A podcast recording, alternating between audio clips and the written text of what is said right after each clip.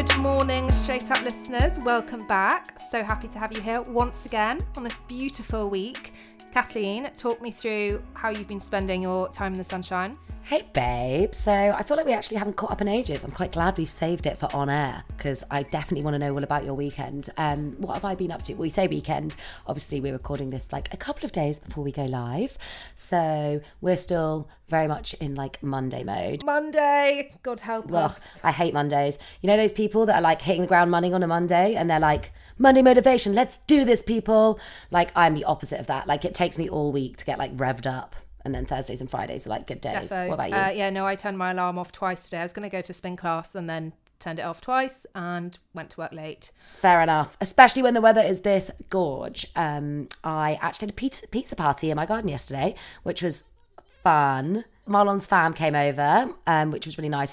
His mum, Gemma, and her partner Matt, and his sister and cousin and his girlfriend. So we did pizzas on the uni. What the fuck is an uni? Uni are like the baked pizza oven brand, but you know how there are pizza ovens like everywhere these days. The hype is actually justified. They are amazing. Marlon got it for his birthday as a gift and it was so good. I made my own dough. It was really easy. You fire it up in the garden. The thing that was a bit extra was like tracking down a gas canister. Like a big old, like, you know, like a barbecue gas vibe. That's kind of the thing that it is. But make such good pizzas. They literally take like a minute and it's really fun. And like, it's quite a nice thing to do with a gang. And especially when you want to sit in the garden, although obviously it was roasting, but it was super, they're super yummy. And they taste like so much like lighter and healthier than a takeaway pizza. Like we were like, God, now every time we ever want pizza, we'll just do this. Cause why the hell would you order one when you can have like a restaurant quality ingredients pizza right at home? Did you put on your base? Do you know what? I'd actually bought the sauce. I didn't make my own sauce from scratch just because of the numbers and having limited time on Sunday morning. So I bought one of those like mutti jars of pizza sauce. No, like a can, but it was good. Yeah, loads of mozzarella, basil, different veg, salami. It was great. It was actually a very wholesome weekend. On Saturday, I went wedding dress shopping. God. So amazing. That was very cute as well. Because you're maid of honour, aren't you? I am. So guys, my best friend in the world is getting married next year in June and I am on maid of honour duty. So I organised for us to go and look in a couple of shops randomly in Wimbledon. Interesting. Did you know this about Wimbledon? It's like a wedding dress hotspot. In the village? Apparently. Well, we actually went to three different shops that were like in all different parts of Wimbledon. So the first was in Wimbledon Park. Second was in Wimbledon like proper, and the third was in like Rains Park. I was like, oh my god, so all weird. My old haunts. But it was super fun because obviously I've never done anything like that before, never even stepped foot inside a wedding dress shop, never seen anyone like that is one of my oldest best friends in a wedding dress before. Like I have a few friends that are married, but not like, you know, OG childhood friends. Did you cry when she came out? So I don't want to give too much away, but there was one dress that I was like she looked sensational and everything. She's one of those people. All the dresses look good. But there was one that was like, take your breath away. I can imagine how with like lace detail on the shoulders and neckline. Interesting. Well, there's obviously that style of dress that's like very popular these days. That's like kind of like straps, like lace all at the top and then like quite fitted, you know, like a slightly like sexier wedding dress. That's like quite a big vibe these days, I think. But or a sheer wedding dress a la Courtney Kardashian. Yes, very. Or that hers was short, but then Camille Charrière, the French influencer, did like a very chic sheer Harris Reed dress. Sorry, obviously recently. Correct me on that. The naked wedding dress. There was like a Vogue article on that's it. Yeah, that was Camille Charrière. Sorry, Courtney.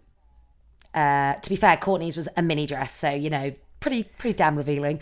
I have to say, you know, I love Courtney, but I'm not loving a mini at the church. Well, I was actually told off the other day for wearing a strapless, not wedding dress. A dress that I wore to someone else's wedding.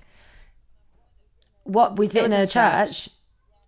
Yeah, so I think you're meant to have your shoulders covered in church, like traditionally. Not that many people do that now, but... Yeah. Did they bring out champagne? Was it like how you see on TV? Do you know what? Like, no, not really. But we were so excited. We actually kind of forgot to ask. I think you could probably have like Prosecco. And it's not very on brand for you, Kathy. A massive snob. But no, I just don't like Prosecco. Unless it's the Delevingne one, in fact, which is Poppy and Cara Delevingne and their sister's Prosecco, which I actually had yesterday and it was very nice. Is it dry? So yes. Yes, it's not too sweet as well. Gorge. So it's actually really nice. It's called Delevingne. Anyway, they didn't bring drinks out, but we then went to the pub after and we had some drinks, and then we went round to my friends on a spur of the moment, my friend Amy, because Rachel called her to be like, what do you think? Can you look at these pictures? So went and had a little drink in the garden. So yeah, it was all quite wholesome stuff. It's proper wedding season, isn't it? Every time I open my Instagram, I'm oh my God, another gorgeous chic wedding that someone I know is at. Colourful dresses, long stretches of lawn. Mm. It's definitely, you can tell that everyone's making up for lost time after COVID. Yeah, actually, I saw at least 4 weddings take place on my Instagram yesterday. So tell me about your weekend, Han. It was definitely more exciting than mine. You were in Switzerland, were you not? I was in Switzerland. I was at the Montreux Jazz Festival, which is stunning. I've never been to Lake Geneva before. And I kept feeling I was walking around the little village that we were staying in, Vevey, and I kept glimpsing the lake between the little narrow cobbled streets and being I feel I'm in it's a mirage. I've never seen water that blue, and there's mountain ranges framing the lake with the Swiss Alps with snow on them. I was just I cannot believe this is real. I just wanted to drink it. It's bad. Have you been? I really felt when I went to, I've been to Zurich, and obviously they've got the lake backdrop, and it just really reminded me of literally an Evian bottle. Do you know what I mean? That you're I'm literally in an Evian ad with the snowy peaks, but like you say, it makes you thirsty all the time, all this lapping fresh water. Definitely. And Montreux Jazz Festival is on the shoreline. And it's amazing. There are all these wow. 9 stages on the shoreline, the lake house, which looks over the lake and has a little old-fashioned New York-style jazz bar where Lizzo and John Batiste jammed there in 2019. So they constantly have superstars jamming after one of their performances till 5 a.m. I didn't see any, so I must say that Issa and I left the festival pretty early both nights, so we didn't see any of the late night jammers, but we saw... Were you staying in a hotel? Yeah, staying in a hotel. We saw Diana Ross, who was mega. Amazing. We saw this up and coming French rapper called Lalo, who I loved, who's a bit Travis Scott but he creates songs inspired by The Matrix. He was cool. And then these really, obviously I was there for the Telegraph, so I had to go and sit through some ancient French rockers called Jacques Dutronc, and I was I can't believe I'm here. But yeah. Did you make Issa go with you? Issa was literally I cannot believe I am in this VIP section to watch this 80-year-old French rocker singing about Paris in a language I don't understand. But anyway, everyone else has been why are these 20-somethings in the most expensive tickets? They must be why have you paid to come and see this ancient rocker? Is it big? Is there thousands of people? 250,000 people. But what's really nice is that most of the events are free, so it's really great for young people to come and see. But weirdly, also for a jazz festival, all the headliners, Stormzy is playing tonight. So Stormzy would have played on Monday night for those listening to it, and Ash Nico, Maneskin. Right. So is it it used to be a jazz festival and they've just kept the name? So there's jazz, all the jazz basically happens on the free stages after hours, but all the headliners are rock and pop. I guess because sadly jazz doesn't really have the same star power it used to. But then I've had a pretty disastrous week for just things going wrong. Very much my life on Instagram portrays a different reality to what is actually going on. I posted lots of lovely pictures of me in Montreux, but it was kind of... it all went downhill on the way back because we got to the festival. We got to the airport and got to the gate to go home on the flight, and I realised that I had packed Issa's passport in the hold luggage. So I got on the flight, God. And Issa remained in Geneva. And then wait, so but how had he got? How had you packed his passport? How had you given the hold luggage to them without the passport? Because no one checked our passport until we got to the sodding gate, which is this is so annoying, guys. Could you not have been a bit more forceful with your security? Basically, we bought a lot of gin on the way there in the 50% duty-free sales, so we decided to check in our bags on the way back. So it was all my fault. Anyway, and we pleaded with the guy at the gate, and they refused to take his bag out of the plane. And so they just sent it back to baggage control. And then once he eventually got it, he wasn't allowed to come through onto the plane again because they'd locked the doors, even though the plane was delayed by 25 minutes. So poor Issa was And you were I was sat on the plane on the phone to Issa whilst Issa was like, I have my sodding bag now and the passport and I still can't come through. And oh my God. And then there were no flights leaving Geneva for the rest of the afternoon or evening because of all the flight chaos. So then he had to book a hotel and stay in Geneva whilst I got home at like 5 p.m. And this morning he had to fly to Frankfurt to get a flight home. What? So yeah, he's literally got home a few hours ago. Is he fuming at you? No, actually, but is it your fault? Like, the fact that you packed it, does that make it your fault? Or is it like one of those? It's definitely my fault. But now that you say that, actually the security staff should really have checked for my passport, it's their fault. But yeah, he was actually really nice about it, even though I don't actually want to say how much the new flight cost. Anyway, so that was a bit of a terrible way to end the weekend. And it also, I know, and then I had a pretty bad time at another glamorous event. Earlier in the week, I decided impromptu after our podcast recording, Cather's, I was like, I'm going to go to this Burna Boy launch party at the Standard. I went there at 10 p.m, almost got arrested on the tube for drinking a tinny. I had to get escorted. Sorry, what? So I was drinking a can of gin and tonic on the platform to get about to get the tube, and then I saw that these two security guards had like clocked it, and I just like smiled at them. I was drunk by this point. Smiled at them and like carried on walking, and then they were like, madam, you can't drink alcohol on the tube, as I'm sure you're aware. And I was like, oh yes, sorry, I don't have my glasses on, I didn't see the signs. And then they're like, madam, you've got to go and put that in the bin. And then there was no bin on the tube because obviously, you know, with like the bomb threats. And so they had to escort me all the way up to Victoria platform, which is just so embarrassing. And then I got there and had to queue for 1 hour. So even being a music editor at a prestigious publication does nothing at this point. I was waiting for 1 hour outside trying to get to see Burna Boy. Even Burna Boy's uncle couldn't get in. This girl was like, we've got Burna Boy's uncle who needs to get in. He doesn't have a wristband. And like, she was still there, like trying to get him in like half an hour later. Anyway, got upstairs and was there for an hour waiting for him to perform. He didn't perform by midnight. And then obviously I had to, you know what I'm like, had to leave by midnight to make work the next day. So no, fair enough. We've got an episode to get through. We do. We have a juicy celebrity interview for you guys again this week. It is with the one, the only, James Bay. How much do we love James Bay? The cutest. He has a new album called Leap out, which dropped on Friday just gone. You guys will obviously know who he is. I'm sure you know Hold Back the River, his 3 times platinum, like, breakout song, super hits. That's the word. And now would you like to give us a rendition? I was literally about to ask you because it's always me that does sing it, Cathers, and then you. Okay, so it goes. Hold back the river so wide. Hold back the river. I mean, I definitely should have looked up the lyrics before trying that. Sorry, guys. The only words I actually know are hold back the river, which is the title. Oh, and so wide, or so right. It's one of the two. So yes. That was beautiful, I think. Popular, inescapable song. Thank you. You're lucky that James says he doesn't listen to podcasts of himself, so he won't hear that atrocity. I know, hear me butcher that. Yeah. His new album Leap is his first since 2018. He's been on quite a bit of a mental health journey actually, and was really struggling a few years ago. He's been really open about that, so that's pretty fascinating, as well as hearing about his stratospheric rise to the top of the music industry. Have you interviewed him before? I haven't, so this was the first time. Yeah, he was really, really sweet. We are going to be bringing you James Bay on Straight Up in just a second, but first, a tiny bit of boring pod admin.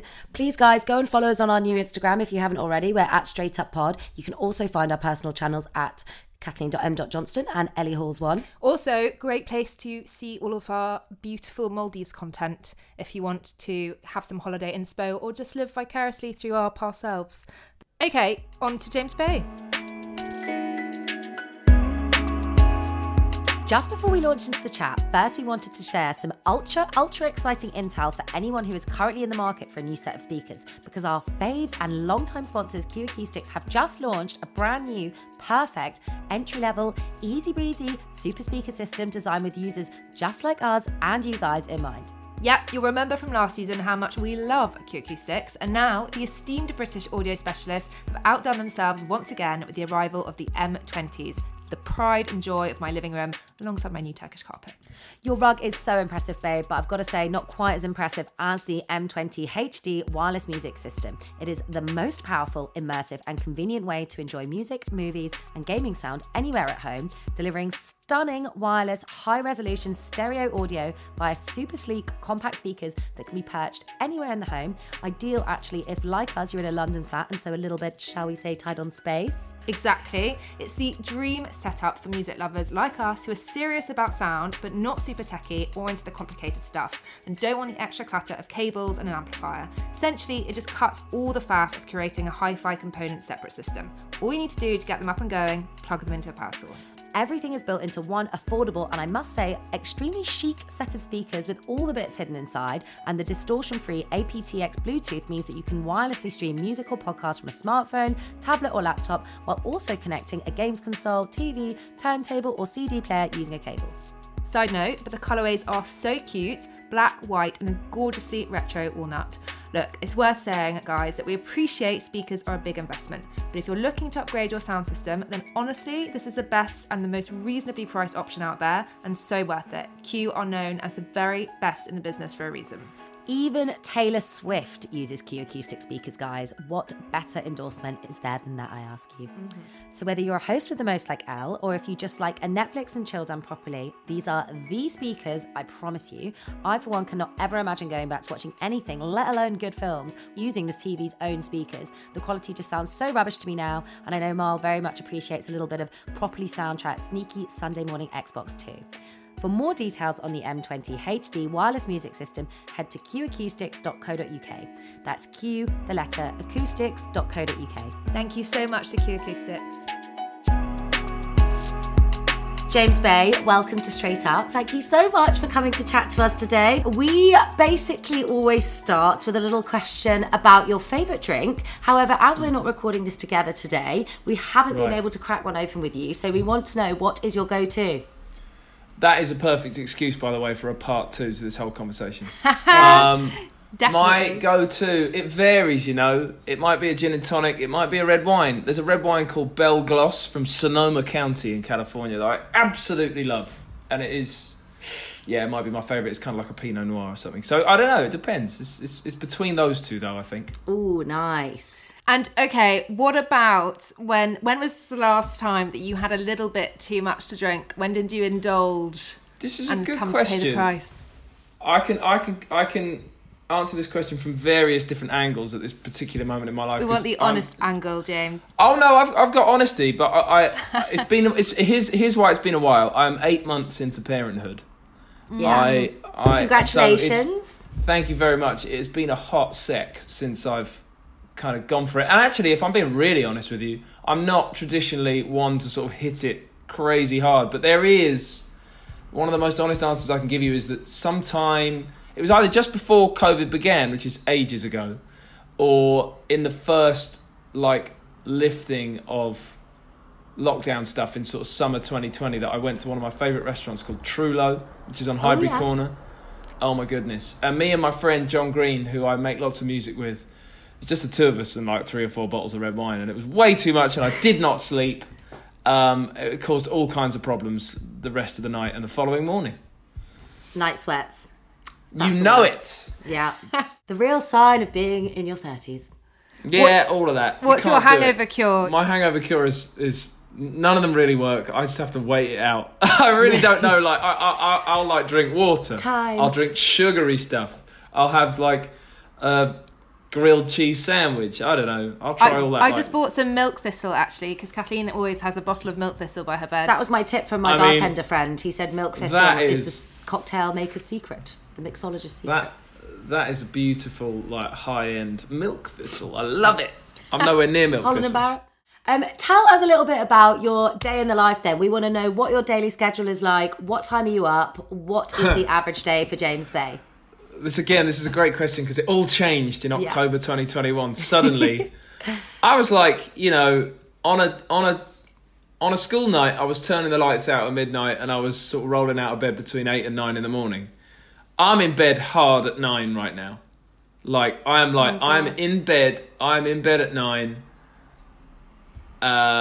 And that's like I used to play, like a typical day in the life at home is I would play football on a Thursday night at 9 p.m. I can't do it. The last time I tried to do that, I've like just moved it to a Sunday morning game, which is such a dad in his 30s like kind of football game. So yeah, a typical day in the life for me, if I'm not on tour, is now 7 a.m. alarm, but my daughter Ada has probably woken up and started rolling around in the other room before that, and she's like making all these noises, and I'm like, I'm on my way. I'm just trying to wait for the 7 a.m. alarm. Please, please, please. But so yeah, that's a typical day at home. I'm getting up at 7, and we're hanging out for what feels like a very long morning. Like by midday, you're like, is it dinner time? What's going on? But it's all. I mean, it is genuinely blissful hanging out with a little baby all day, and it's also wonderfully stressful. What a strange pair of words to put together. But do you cook? I do now. Lucy, my partner, was the absolute king and queen of the of the kitchen, and now I'm trying to do my best because and I don't know, I'll do it all right. I've got 5 or 6 dishes down. I've got a pretty outrageous prawn curry. It's all fresh ingredients. Yeah, watch out. Yeah, I'm now the chef in the house, and yeah, so we, you know, the day is pretty sort of strict in schedule with like naps and things like that, and strolling in the park at 3 p.m. and all of that stuff. So which is wonderful. But I recently went on tour, proper tour bus. I had the band. It was the first time I'd done it since 2019, and that day in a life for me is very different. That's like, I mean, the bus doesn't usually leave or like start moving until like midnight, 1 a.m, and the show's finished at 10:30, and it's a wonderful experience. It's a wonderful time, and it was such a shock because I'd done that for many years, and then lockdown, and then a baby, and then back to the bus and the touring, and sort of waking up either when the bus is still moving at 6 a.m, when the bus has stopped at some other time, or like and like rolling out of the bus at like, I don't know, 10 a.m. It's a whole different lifestyle. So talk us through that kind of lifestyle. I think when we were talking to Dave Bailey from Glass Animals, he talked about how he still had to go to laundrette whilst he was on tour and do his own washing, wash his own pants. Like, what's the most unglamorous thing that you have to do on tour? Like, do some myth busting for us. I mean, let me tell you, if you're showering in the venue, I think you've got to get all the way up to like stadiums or arenas. Actually, I've showered in some stadium showers, and they are just like sports showers for sports teams. So they're pretty nasty in their own right. With all respect, stadiums, as lovely as you are. I mean, showering, getting up, like, it's such a gamble. It's so hit and miss. You see the first person who's got out the bus and gone to shower in the venue, when they come like dancing down the road back to the bus beaming, you know it's potentially a 7 or an 8 out of 10, that shower. But when they sort of come dragging their towel and their wash bag down the street, you know it's a disaster. And most of the time, and I love, look, we've just done so many brilliant venues, but like if there's one thing they could all put a bit of bar money behind, it would be maybe sprucing up the shower. Proper shower. Because there are no glamorous showers in not really. There's like 1 in 10 showers is maybe like almost close to glamorous in touring. Do you have to bring your own towel? That is the... hey, I've got to actually pay all respect to 9 out of 10 venues, if not 10 out of 10 venues, will supply towels, because I'll tell you this, and this is not glamorous either, there are no wet towels on a tour bus. That ain't happening. No. You can't, you got nowhere to dry it. You got nowhere to dry your towel. It's not, it's just, it isn't a thing that goes on. Hanging like off the bunk beds. Yeah, you can't do it. You can't take a towel on tour. There you go. You heard it here. So what do you bring on tour? Because I heard Mabel talk about the fact that she brought her mum on tour to be her personal chef, and Iggy Azalea brings a slow cooker on tour. I love all of this. What do I take on tour? Well, again, like, so I was getting into all sorts of different answers to this question until COVID, and now I'm back to like the basics, and I just took my suitcase and myself and my toothbrush and made sure like I went to sleep and I got up and I had, you know, it was all about hanging out. It wasn't about bringing things along. But back before COVID, I like to take a table tennis table on tour. Oh, talk us through that. That's quite bougie. Quite large. This is going to get a little bit like almost technical, but like, and I'll tell you one thing that inspired it. I'll come back to this answer, but one thing that inspired the table tennis table was Mick Jagger. Mm. Stay with me. I know, what a clanger. Forgive me. No, that was a good name drop. You Okay, you went onto stage with Mick Jagger, did you not? A duet, right. I have heard. Right. We'll get to it. There's 100 million ways when you're on tour, living on a bus, to be vocally exhausted as a singer, because the greatest healer for the voice after water is sleep. There's all sorts of other cool stuff you can try, but it's very like short-term fix. And the one thing that really helps me is like any kind of sort of cardio. It absolutely the way that it can restore my voice after a heavy night of singing, maybe a bit of drinking, maybe a bit too much hanging out on the bus, and then some kind of sleep, and then getting up the next day for another show. Cardio is like the one thing that can really help. And for me, who doesn't like to sort of run off and like leave the venue too much, I sort of always feel at home each morning in the venue. We were. You have the tour bus. Maybe you have two tour buses sometimes, and sometimes you have multiple trucks as well to sort of bring all of the equipment and the amps and the guitars. And there was always space. So I said, can we get a table tennis table? And every day I would play against my guitar tech, who I've known since I was at school, who's incredibly good at table tennis. Obsessed with the fact that you think table tennis is cardio. Yeah. Stay. Oh, all right. Yeah. For a voice, it is. It's an Olympic sport, is it not? Absolutely. Getting the heart rate up there. I break a full sweat. I promise you, we go fast on the table tennis table. And it was all inspired by, I'd heard this about Mick Jagger, and then I experienced it when I did open for the Stones in 2018. Because I was actually doing this since before 2018. But when I went and opened for them, there's this moment where they sort of request at their support act, which is very sweet and wonderful, that they get to do a proper portrait photo with their support act. And there's like a whole little red carpet they set out, curtained off room, backstage in a stadium. There's a lot of rooms in a stadium. And I went there and I was waiting around. And it's like just a sort of 6-foot curtain wall, so you can see the ceiling over it and hear everything. And there's this loud Kanye music, just like blasting. And someone shouting, and I'm sort of thinking, what's going on here? And then it stopped, and then it went, and once it had gone quiet, the photographer, who's there, one of their touring photographers, said to me, that's Mick. He's just working out. He has a personal trainer. He does 2 hours before every show. He does sprints.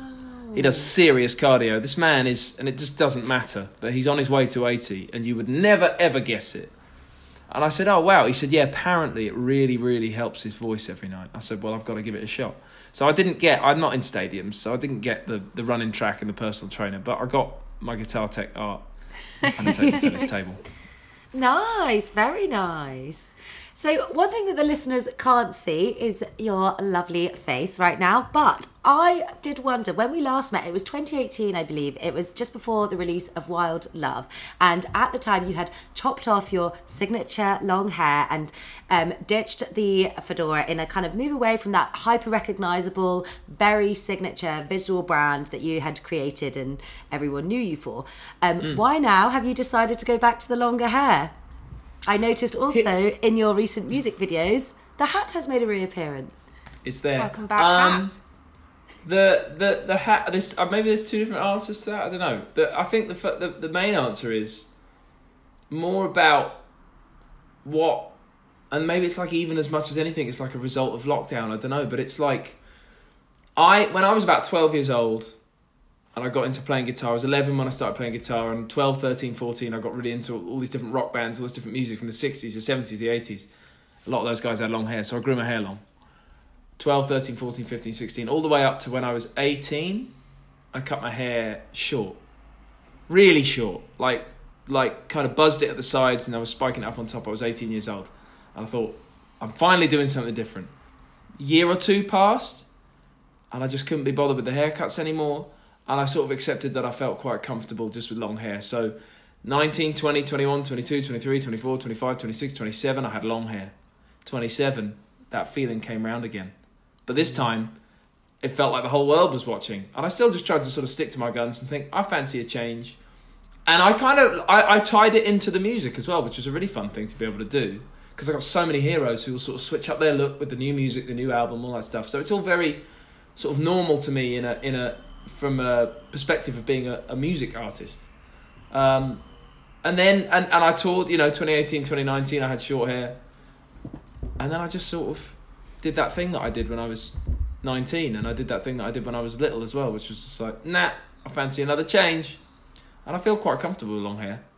It so, suits you. I feel it seems your natural state. I appreciate that. I think also that's the thing. No, I really appreciate that. But I think that's something that as I grow, I'm sort of becoming more comfortable with. I don't know that in 5 to 10 years I might change my mind again and need some sort of big switch up. And then the hat, I suppose I never disliked it. I just felt like I'd done it so much that I needed to change things up, and I've remembered that I like it.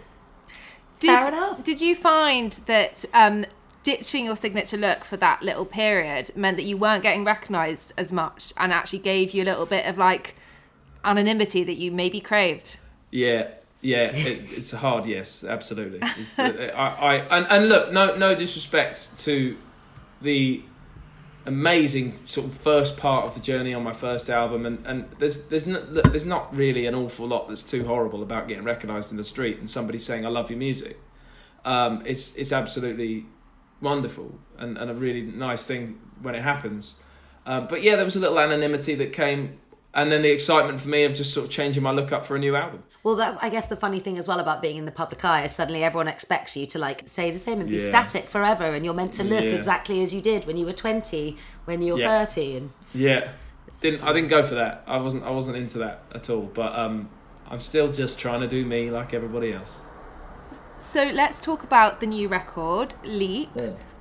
Which will be out when this comes out, which is amazing. You have talked about how you went through a period of kind of, I guess, a darkness in your life, mental health wise. Yeah. But actually this record is some of your most joyful music, because I think a lot of optimism had to see you through that period. I mean, how did it actually surprise you how joyful the music you were making was considering it came out of a dark space? Yeah, no, absolutely. It was a surprising experience, and as you maybe can imagine, it was an uplifting experience, and I was realizing that, well, that was happening. It's funny, when I write songs, when I make this music, I usually realize a lot more about it afterwards, but I understand therefore that one of the things, or the main thing, that kind of kept my head above water, kept my chin up, was the way in which I chose to follow, as I was writing each song, like follow the positive road, the sort of the more hopeful narrative in the writing, which I typically hadn't really done before, for two different reasons. I think it just comes quite naturally to me to sort of go deeper into more difficult emotions and ultimately write sadder songs. It's just something that moves me, and one of the ways that I write. The other thing was, I was never, it's hard to write a happy song, is my experience. I don't want to speak for all songwriters, but why is it hard for me, as somebody who sort of gets so much from and is so invested in sort of emotional music that maybe is about dealing with struggle, dealing with sadness, when someone presents me with a sort of purely joyous lyric, 1 out of 10 times it's probably great. 9 out of 10 times I'm just kind of like, okay, that isn't the depth that I'm looking for. But what I'm trying to say is I found a way to kind of involve both and tell more of a story and tell more of my story for the first time. I've always talked about needing to be honest as a songwriter to really make it feel like it counts.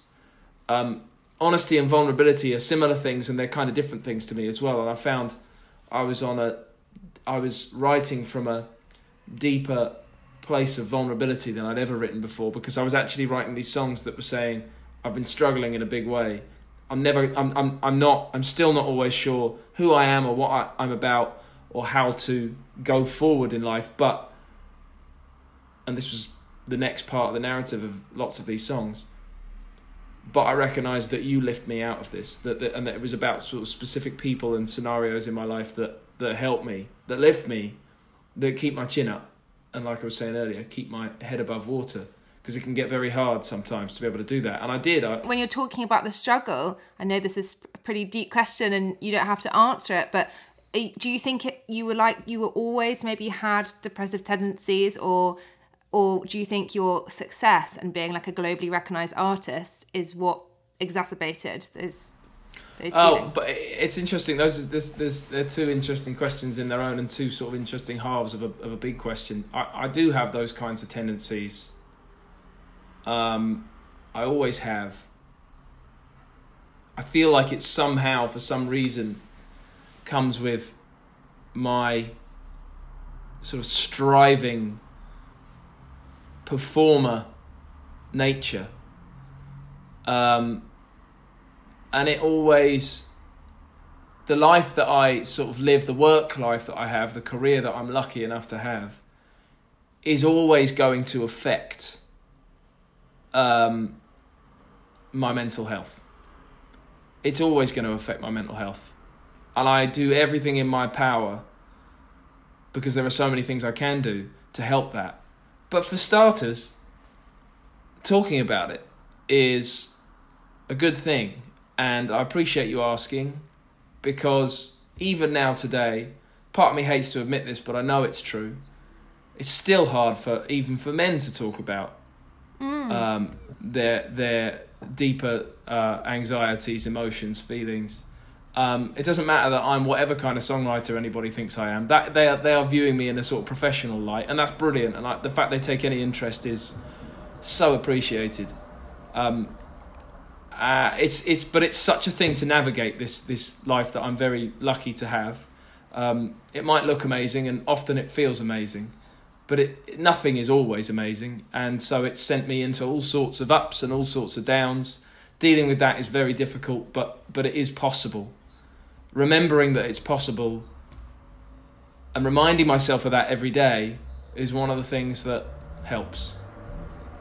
It's interesting for us, I think, as like celebrity journalists, if you want to put it like that the through line that we've constantly noticed through our careers and chatted about is this the cost, if you will, of celebrity or fame. Like, you know, people hold up these ideals of like fame and fortune as the ultimate, you know, once you have this, you're going to be like so happy and fulfilled and your whole life will just be amazing. And actually what we found interviewing people is that there is an intense mental toll that comes along with that kind of intrigue, focus, and just pressure. I mean, when you became supermassive, I guess, was it 2014, with Hold Back the River, you were like, you know, Daily Mail fodder, you had Paps chasing you. You've kind of, you've been on the real, you've really learnt that cost, I guess. I've learnt a lot about it. Yes, it's a mad thing to navigate. And we're at an interesting point in time in society with all of this, because social media is at a height and climbing. Instagram's about looking one way, TikTok's about looking another way. It's all about being either like supremely authentic or perfect. And that's so much to deal with for everybody, doesn't matter who you are. And at the same time, we're talking more than ever, or I should say, it feels more okay than ever to talk more about what we're feeling inside as a result of strains, stresses, anxieties, struggles, insecurities. That's a really, that's a lot in itself, because talking about it all doesn't stop our hunger, our appetite to feed the social media side of life. So there's an interesting cycle going on just there. I know a lot of artists struggle with the demand of social media, but understand the way in which it can be necessary and be so. And also just I think I'm an artist who understands how it's such a brilliant way to be in touch with fans so directly. You know, that's amazing. When you were growing up, as you say, you learnt the guitar kind of age 12. You went to BIM, which is the British Institute of Modern Music in Brighton. Did you want to be an artist, or did you want to be famous? Like, did you have a drive to wanting to be famous when you were younger? It depends what creates fame. I wanted to I went there to do the guitar course, to learn to be like a great guitar player. They talk about, I had a nice time at BIM, I definitely did, but they mentioned that I did the songwriting course, and I didn't. I did the guitar playing course. No, you know, it's all good, but like I just went there thinking, I wonder if I can be like a jobbing guitar player in the music industry somehow. Is that still a thing? I mean, this was 2009. I hoped that it could be a thing, and I fell in love with living in Brighton, the nightlife. There was lots of open mic nights as well. Like, I'd do 3 or 4 of those in a night on a busy night, because you could. Every bar that was holding one was next door to the next one that was holding one. And down in the lanes, particularly right in the centre of town, there was endless opportunity to stand there and busk. And I started to fall in love with songwriting in a bigger way than I ever had before. And I'd actually spent the rest of my previous part of my teenage years in my hometown writing songs, being in a band all the time, but still thinking I want to be a guitar player only. And then I really fell in love with songwriting, and the idea that maybe one day I could write a song that affects this, like 10 people, then 20, then 100, then more, then more, then more.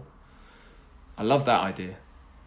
So, you know, because it's what all my heroes have done, and we want, as songwriters, as artists, we want to be like our heroes. Because their music, in my, as far as how I tell it, their music has affected me so much. Okay, wow, that's like some sort of magic. I wonder if I can do that. And I was standing in the street, like the best time I ever had, busking. I was on outside the Theatre Royal. I think it's called New Road, but I'm not sure. It's in Brighton, between the Brighton Dome and the Theatre Royal and the Mash Tun and all these different places. Yeah. It's this nice bit of road, and I was busking there one day, and I think it's mainly taxis and buses maybe that can go up and down there. I can't remember if other cars can. But there was so many people.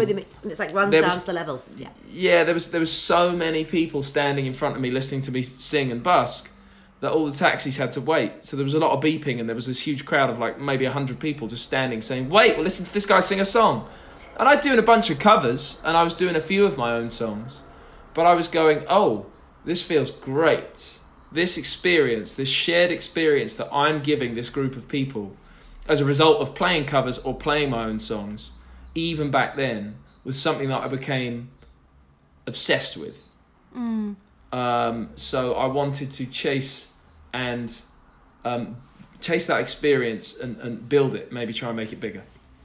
So talking of experiences, can you take us back to the moment where you suddenly realised that you had made it, that like people were looking at you differently, people were treating you differently, you had a different life? That's okay. There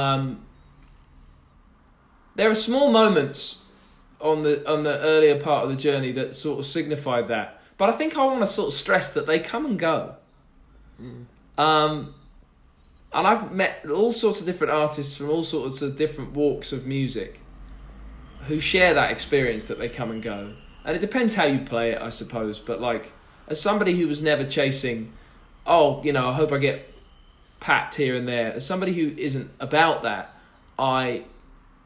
it was interesting when I was coming out of an airport and getting photos taken of me. In like, again, it was like 2014, 2015. I was 24. Mm-hmm. I was like, what? And I remember somebody asking, I can't remember what they were asking. Paul, I've been on a plane. I came out of an airport, and they said, that's it. They said, "How's Paul, James?" And I sort of went, "I'm sorry?" I felt like such an idiot, but like, of course, I wasn't being an idiot. He said, "How's Paul?" And I'd been on one of my first tours in America, and I was flying economy, sitting at the back of the plane, and I'd just come back from LA, 11-hour flight. I got off the plane, and there's this guy taking pictures of me because I was wearing my hat off the plane, and he recognised me. And I found out later on that Paul McCartney was sat up in first class. And I love that this paparazzi guy assumed that I'd been like sat next to Paul McCartney. Oh, sick.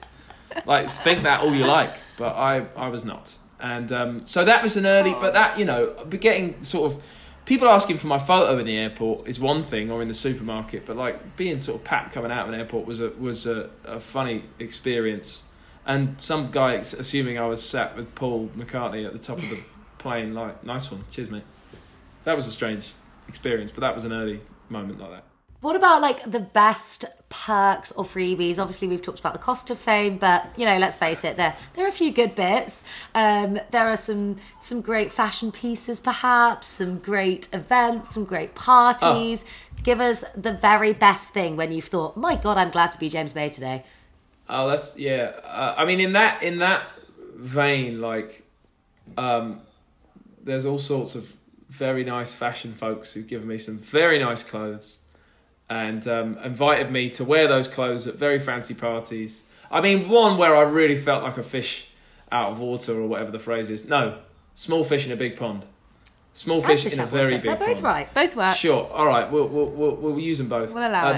The Met Gala. I've only been to the Met Gala once. Oh, you've been to the Met Gala? Oh my God. Yeah, it was. I went there in 2015, and like, I mean, I didn't know anybody. I was invited. I was invited by Christopher Bailey, who was the top table at Burberry at the time. I sat on a table with him and Naomi Campbell and all sorts of different exciting people. And I there's many scenes in many movies when you sort of waltz in there, having been like the exciting story in your hometown. And then I just sort of sat almost in silence at this table, and Rihanna comes on the stage right there. Right in front of everybody in this little room that is literally... I mean, there was a table next to us and it was just like Jay-Z, P. Diddy, Usher. They're all just all... Cara Delevingne, Justin Bieber and Beyoncé. Guys, Beyoncé. Like, no joke. And so I went over to Beyoncé. This was one of the funnest moments ever. And it's such a small moment, but I just said... Excuse me. I felt so small and British. I felt like a... small and British. What's his name? Richard, who makes all the great movies about Curtis. Time. Richard Curtis. I felt like Domhnall Gleeson in a Richard Curtis film. I said, excuse me. Excuse me. Hi. I just wanted to say, as Beyonce sat on a chair, I was in like a little tuxedo for the first time in my life. I'd never worn a tuxedo before in my life. A little bow tie on. Excuse me. I just wanted to say, I think your music's magnificent. I think it's brilliant. And I'm just a massive fan. You and everyone else, mate.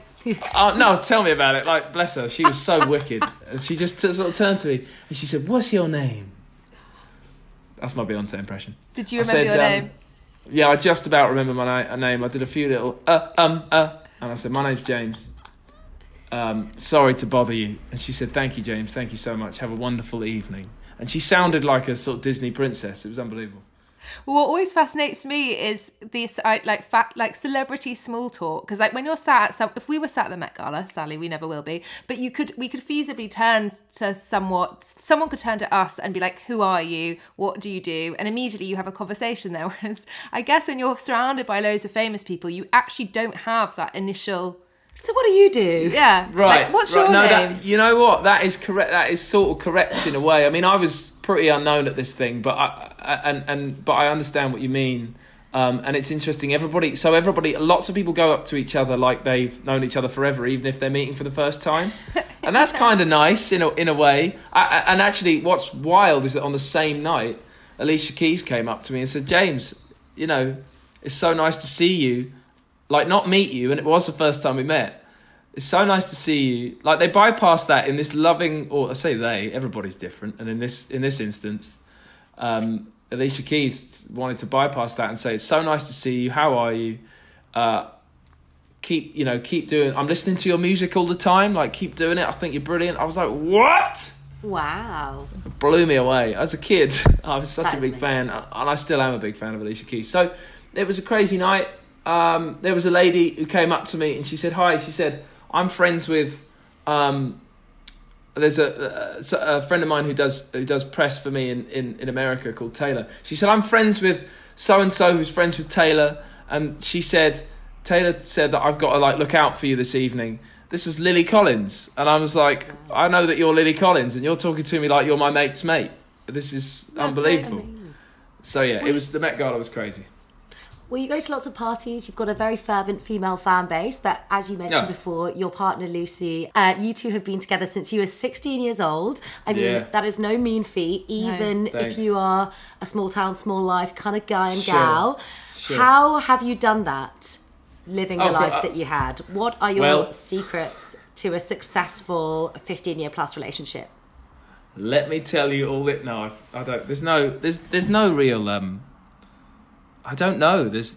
I just know that it feels fantastic every day to be in this relationship with this person who is so much more than, you know, even just a partner in life. Like it's an unreal friendship.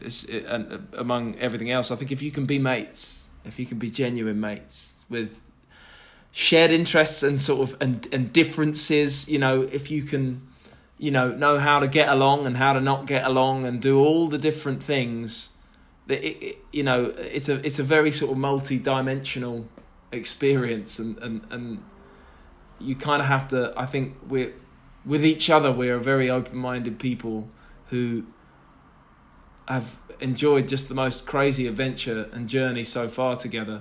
But like Lucy is this person who, coming from our little hometown, back in 2011 or 12, the first time I ever got like invited to go and do anything in LA, for example, with my guitar in hand, I'm like an emotional mess at the airport, and she's the same, but she's like, you got to go and find out what this is. Yeah. You have to go.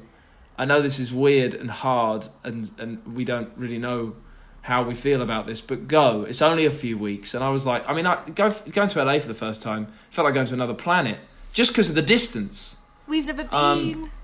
I really hope you get to go. It's bananas in all the best and maddest ways. But yeah, that you know, I feel like that's a wonderful example of why we still are together and like charging forward, having just started a family. And I mean, we've always felt, the two of us, like we've been a family, you know. So, and she's a music promoter, right? Like she's in the business. She is a full-time mum now.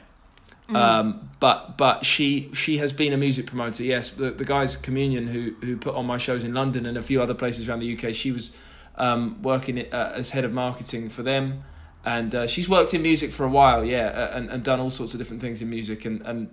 In any way that she could, she came on tour with me as well, which was always an absolute sort of blessing and joy that she could or wanted to.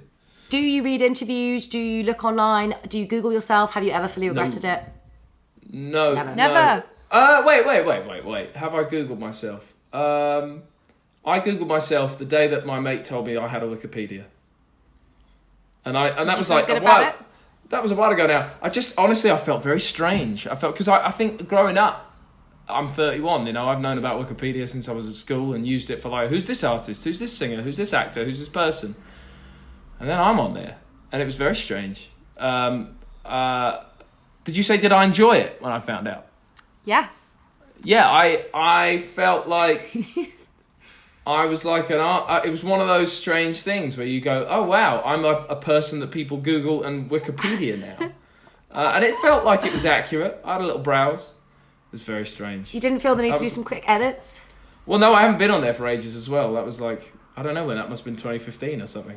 I think I did it that time, and now I'm like, you know, you can never go back. Like, you go that first time. That's my feeling, is like, if you go that first time to sort of see if it's a reality. And like I say, I had a friend of mine from school who was like, you're on Wikipedia now. I was like, what? You've made it.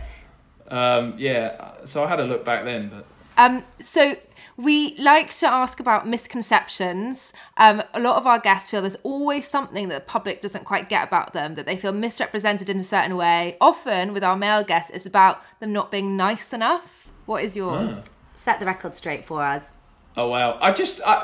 My experience so far is that people think all I do is soft little sad songs. I just come and see the show. Like, however you think Hold Back the River sounds on record, and I love how it sounds on record, but it's only bigger and it's only more rocking live than you can imagine.